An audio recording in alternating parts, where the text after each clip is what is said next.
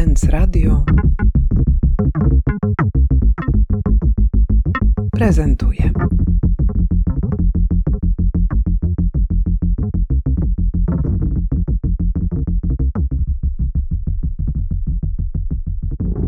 Marta Czyż, historyczka sztuki i kuratorka wystaw, współautorka wystawy Towarzystwo Zniechęcenia, kolekcja prezydenta RP w Domu Spotkań z Historią. Juri Bilej, artysta i kurator.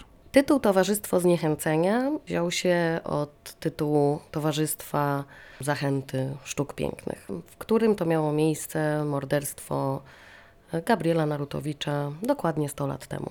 A z drugiej strony Towarzystwo Zniechęcenia to są mniejszości narodowe i w postaci przedstawicieli mniejszości narodowych, które nie były do zaakceptowania 100 lat temu, zaprosiliśmy z tych mniejszości przedstawicieli artystów i artystek, które biorą udział w naszej wystawie. Wasza wystawa odnosi się w sposób bardzo wprost i bezpośrednio do faktów historycznych, które miały miejsce w jednej z najważniejszych instytucji sztuki w Polsce. Narodowa Galeria Sztuki Zachęta to nie tylko placówka, w której przedstawiana jest e, sztuka, nie tylko bardzo aktywnie biorąca udział w kształtowaniu, w każdym razie do tej pory, w kształtowaniu sztuki współczesnej w Polsce, ale także symbol tego, co może się wydarzyć, kiedy nienawiść zostanie doprowadzona do y, takiego poziomu, w którym morderstwo prezydenta staje się faktem.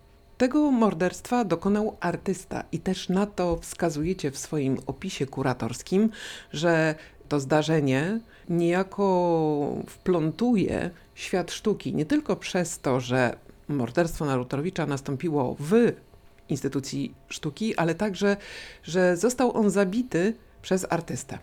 No i teraz co robicie z tą plątaniną faktów? Co jest tutaj dla Was najważniejsze? Próbowaliśmy odnieść się do kilku porządków, które by mm, znalazły jakiś wspólny mianownik w tej narracji. Punktem wyjścia stało się to, żeby pokazać dwa obrazy, które wedle wszystkich przesłanek zdążył zobaczyć prezydent Narutowicz przed śmiercią. I tak, oczywiście, zabił go artysta, zabił go niejako na swoim terenie, w takiej przestrzeni, w której on się czuł bezpiecznie i czuł, że to jest, że to jest przestrzeń, która należy do niego. Artyści w przeróżny sposób walczą swoją sztuką, a on po prostu zdecydował się na morderstwo w galerii. Łączymy ten, ten fakt historyczny, wyciągając tam te dwa obrazy, które były pokazane wtedy w Zachęcie, i odnosimy się niejako do tej nienawiści, która przez te 100 lat jest non-stop obecna i non-stop ma ten wektor skierowany w kierunku słabszych, w kierunku obcych, w kierunku mniejszości narodowych, poprzez pracę artystów i artystek współczesnych, którzy też te mniejszości narodowe historyczne z tamtych, z tamtych czasów reprezentują. Jakie prace pokazujecie? Co było dla Was ważne przy wyborze konkretnych prac, które zdecydowaliście się pokazać jako kuratorzy i o czym, o czym one są? No tutaj to jakby te prace ogólnie rzecz biorąc, oni powiązani, niektórzy są powiązani z postacią, z ciałem demokracji, ja bym tak powiedział, a niektórzy są, u nich są wyciągnięte tematy z, jakby z tych 100 lat, co, co się odbywało w XX wieku i w początku tego XXI wieku i odnoszą się oni do różnych wyzwań i problemów, które się zadziały na, ter- no tak jakby w tym czasie, które są oczywiście bezpośrednio powiązani z Polską. Na przykład jest tutaj ikoniczna praca Hansa Hake, która mówi Wszyscy jesteśmy ludźmi, która wydaje mi się dużym sukcesem i jestem bardzo zadowolony z tego, że udało się nam to jakby tą pracę razem z artystą dopracować i dostosować do tematu naszej wystawy, gdzie po raz pierwszy na tej pracy pojawi się język hebrajski albo język ukraiński, albo język litewski, albo język białoruski, czego jakby w wcześniejszych postaciach tej pracy nigdy nie było.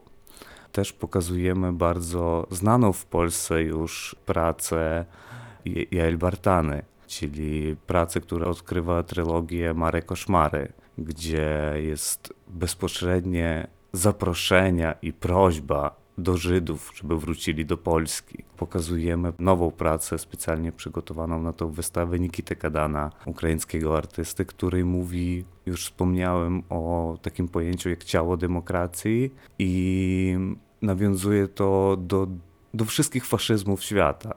Tak, do, dlaczego do wszystkich faszyzmów świata? Bo ta ofiara narodowa, gdzie tutaj się pojawia w jego pracy ofiara, on odwołuje się do ofiary Narutowicza, ale że ta ofiara staje się takim symbolem wszystkich ofiar w różnych miejscach, które się mogły zadziać i które się zadziali na przestrzeni tych 100 lat. Pokazujemy też e, pracę Jany Szostak, pracę, która się stała w Polsce bardzo widoczną w 2020-2021 roku, gdzie Jana codziennie wychodziła przed Parlament Europejski o 18 i wykonywała tą swoją e, sła- sławną akcję e, Minuta Krzyku dla Białorusi, gdzie próbowała po prostu uwidocznić ten problem białoruski, ale robiła to też w Polsce. To jakby ta praca dla nas też była ważna na takiej wystawie.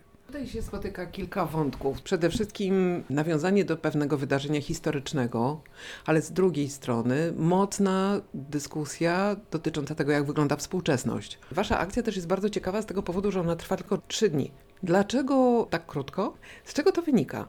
Wynika z, mi się wydaje, z dwóch powodów. Pierwszy, pierwszym powodem jest to, że nasza wystawa jest częścią obchodów stulecia morderstwa Gabriela Na- Narutowicza, organizatorem którym jest miasto Warszawa, a przyjmuje i bierze na siebie, tak, wykonuje tak jakby tą całą, całe te wszystkie obchody e, Dom Spotkań z Historią.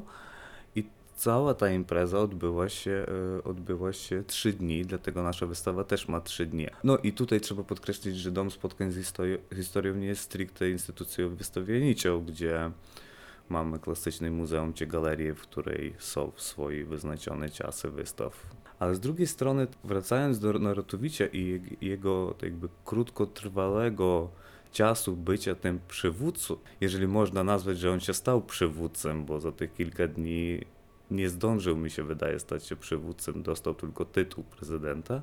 Tak krótkotrwała jego kadencja i krótkotrwałość naszej e, wystawy, mi się wydaje, że oni tak jakby idą obok siebie razem, ale sam tytuł tego miejsca, w którym robimy tą wystawę, wydaje mi się jest ciekawy, bo w końcu się możemy spotkać z tą historią. Katarzyna Puchacka, zastępczyni dyrektora Domu Spotkań z Historią. My często w Domu Spotkań z Historią robimy takie, takie rzeczy, że, że właśnie ta historia jest punktem wyjścia, ale do opowiedzenia tego, co też może się dziać współcześnie, co możemy wyciągać z tej historii. Zabójstwo Narutowicza to jest właśnie taka sytuacja, w której historia jest bardzo aktualna, w której naprawdę możemy, nie tak naiwnie, ale naprawdę może nas czegoś nauczyć, może wyciągniemy z niej jakieś wnioski.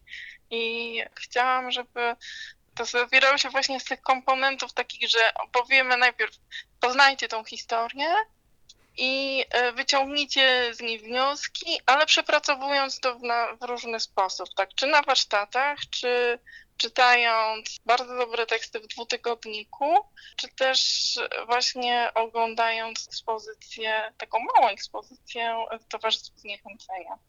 I też chciałam, żeby każdy mógł coś sobie, coś znaleźć dla siebie i, i zastanowić się nad tym, czy tak musiało być i czy tak musi być teraz po prostu.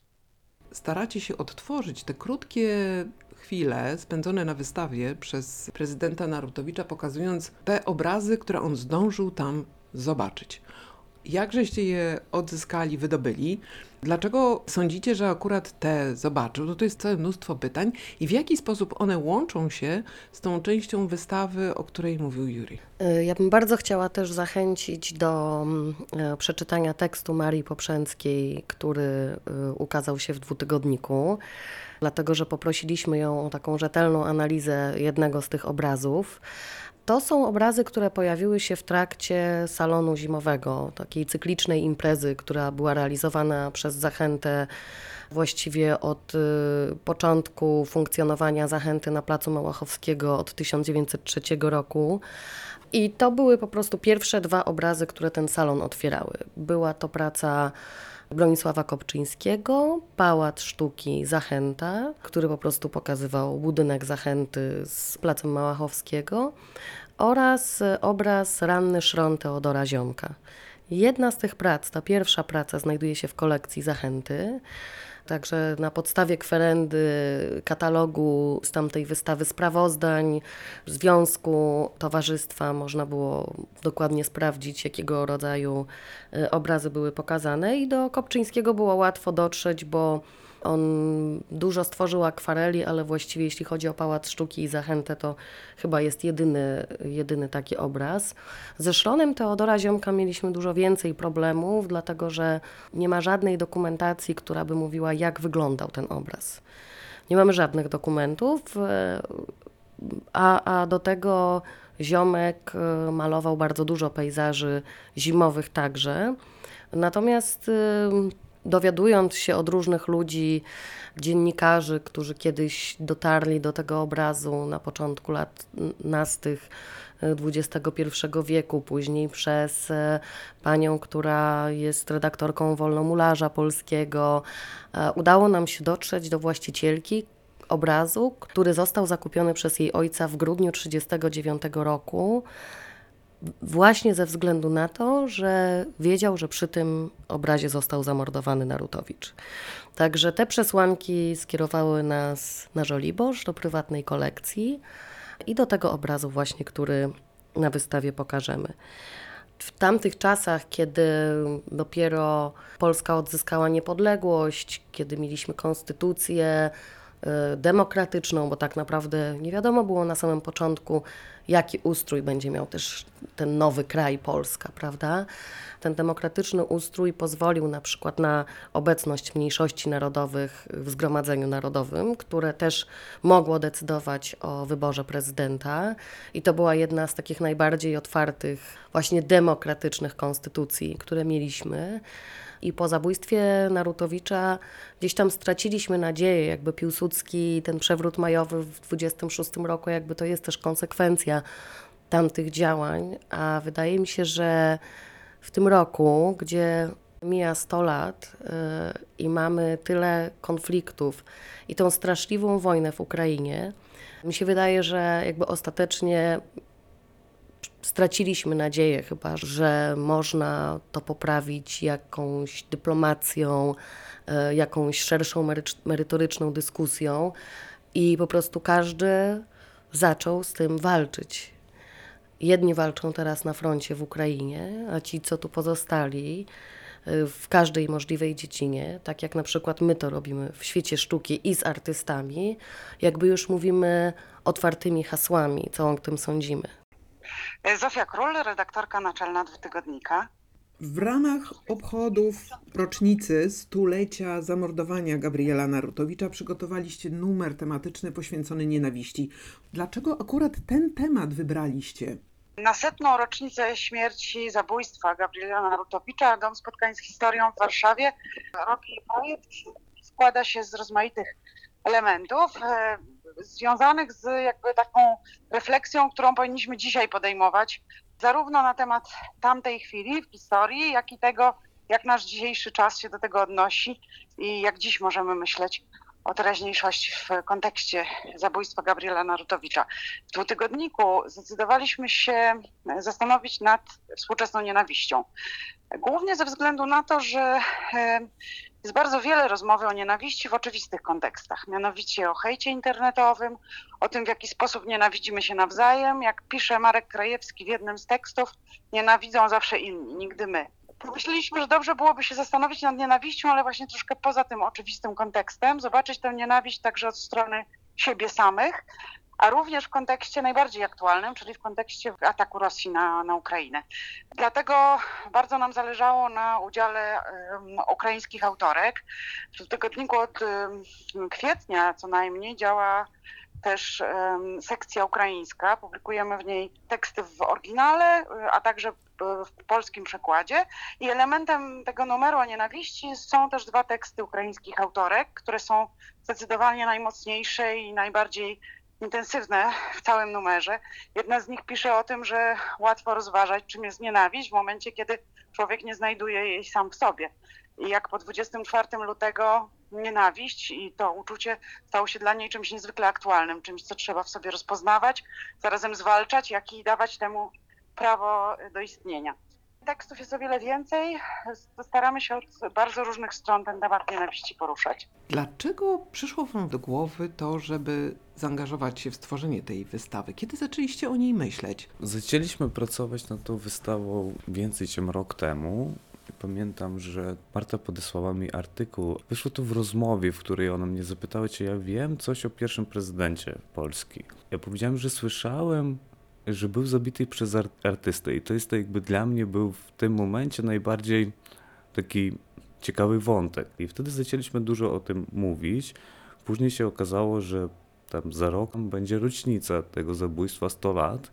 I zaczęliśmy pracować nad tą wystawą. Ta wystawa przybierała swoje postacie kilka razy, bo szykowaliśmy ich do innych miejsc. Były różne plany i ona od wystawy, gdzie będzie 100 obrazów za 100 lat i najważniejsze wydarzenia, które się zadziały na przestrzeni tych 100 lat, e, różne wydarzenia, sukcesy i porażki, oczywiście wszystko co, e, po- powiązane z Polską i na, naukowo Polski z tymi mniejszościami narodowymi i do wystawy, która ma trzy dni, która ma tylko kilka artystów. To, jakby to jest najmniejsza forma tej wystawy, do której ona, z, z jak- jakiej dużej skali ona zaczynała i do jakiej małej formy doszła, ale wydaje mi się, że skala tej wystawy tematu i tak pozostała. Pierwszą wystawę szykowaliśmy aplikować do Pawilonu Narodowego Polskiego. Na Biennale w Wenecji to było, to było dwa lata temu. Tydzień przed tym ja powiedziałem, że my jest, jesteśmy niegotowi przed deadline'em. Powiedziałem, że my jesteśmy niegotowi i nie, nie aplikujemy. Że ten temat no, jest naprawdę tak ważny i że aplikacja nie jest gotowa do tego, żeby to przedstawić. Nie to, że robić tą wystawę, po prostu to zaaplikować. 100 prac, które właściwie też podejmowałyby ten sam temat, który też jest teraz na wystawie, przy czym ta minimalistyczna wersja po prostu polegała na tym, że zapraszamy mniejszości narodowe, które wtedy w, wchodziły w skład Zgromadzenia Narodowego. W 1922 roku byli Niemcy, Białorusini, e, Żydzi i Ukraińcy. Robicie tę wystawę, ale jednocześnie powołujecie do życia bardzo ciekawy twór. W trakcie przygotowania tego projektu, wcześniej wspominałem o tych 100 obrazach, tak doszliśmy do tego, że nie będziemy mieć tych 100 obrazów, nie będziemy mieć 100 obraz, 100 prac. I że nasza wystawa obiera mniejszą skalę, ale już tyle jest rzeczy, które by można było pokazywać, to pojawiła się gwiazdka w tym tytule, która się nazywa Kolekcja Prezydenta RP. I wymyśliliśmy sobie projekt, że faktycznie ta nasza wystawa jest pierwszą wystawą z kolekcji prezydenta RP. Symbolicznie ona mówi o wystawa o zabójstwie pierwszego prezydenta Polski, gdzie sama kolekcja nie ma swojego fizycznego miejsca czy wymiaru. Są to prace wynajmowane, wypożyczane na, do tej kolekcji cały czas, ale to jakby sam projekt jest wymyślony z myślą, że z nadzieją, że może kiedyś w przyszłości ta kolekcja powstanie i ma szansę, żeby powstała, bo takie przykłady w innych krajach y, są.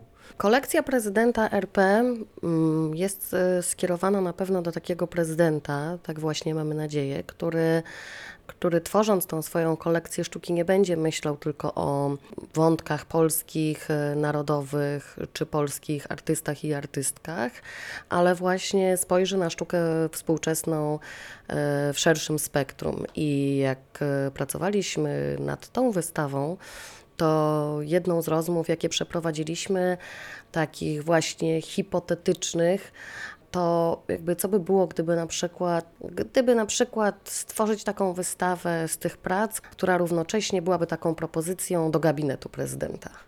I wtedy pojawił się pomysł tej kolekcji, gdzie sobie wyznaczyliśmy taki cel, że w momencie, kiedy rzeczywiście ktoś by podjął z nami na przykład, albo z artystami i artystkami, y, których w tej kolekcji proponujemy, rozmowy na temat znalezienia się w niej, to może będzie to oznaczało jakieś światełko w tunelu także nie tylko dla środowiska artystycznego, ale w ogóle dla nas i dla naszego społeczeństwa, że, że kruszą się pewne y, lody. Wystawę można oglądać od 16 grudnia, wernisaż jest o godzinie 18 do 18 grudnia w Domu Spotkań z Historią na ulicy Karowej 20 w Warszawie.